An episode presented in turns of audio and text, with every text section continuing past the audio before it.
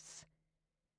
They'd come to Morganville, infiltrated stealthily, built their members until they were ready to fight, until they could sing their infinitely awful song that somehow, impossibly, was also beautiful and irresistible, to humans as well as to vamps. The strongest of Morganville's vampires had gone up against it and scored a few hits, but not without cost.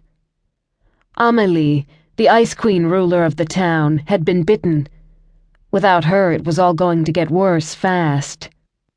Michael was still thrashing and making that terrible sound, and it came to her gradually that instead of cowering here while her brain caught up, she should go to him, help him. And then the lights brightened from dim to dazzling in the big carpeted room, and she saw her boyfriend, Shane Collins, standing in the doorway, looking first at her, then over at Michael, who was still desperately struggling against. nothing. Against his nightmare.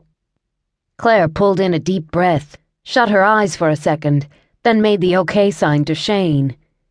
He nodded back and went to their friend's side. Michael was tangled up in the shredded remains of his sleeping bag, still flailing and, as far as Claire could tell, still dead asleep. Shane crouched down and, after a brief hesitation, reached out and put his hand on Michael's shoulder. Michael came awake instantly, vampire speed. In one blurred second, he was sitting up, one hand wrapped around Shane's wrist, eyes open and blazing red, fangs down and catching the light on razor sharp points and edges. Shane didn't move, though he might have rocked back on his heels just a little. That was better than Claire could have done. She'd have fallen backward at the very least, and Michael would probably have broken her wrist. Not intentionally, but sorry didn't matter much when it came to shattered bones. Easy, Shane said in a low, calm voice. Easy, man, you're safe. You're safe now, it's over. Nobody's going to hurt you here. Michael froze. The red died down to embers in his eyes, and when he blinked, it was gone, replaced by cool blue. He looked pale, but that was normal for him now. Claire saw his throat work as he swallowed, and then he shakily pulled in a breath and let go of Shane's wrist. God, he whispered and shook his head. Sorry, man. No drama, Shane said. Bad one, right? Michael didn't respond to that immediately. He was staring off in the middle distance. She didn't need to wonder what his nightmare had been about. It would have been about being trapped in the Morganville civic pool, anchored to the bottom under that murky, poisoned water, being fed upon by the draug, drained slowly and alive by creatures that found vampires as delicious as candy. Creatures that were right now invading and taking everything they could, including every juicy vampire snack, straight to the bottom of whatever pool of filthy water they were hiding in.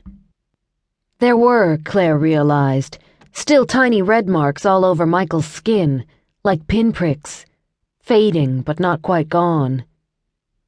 He was healing slower than usual, or he'd been hurt far more seriously than it had seemed. Yeah, he finally said.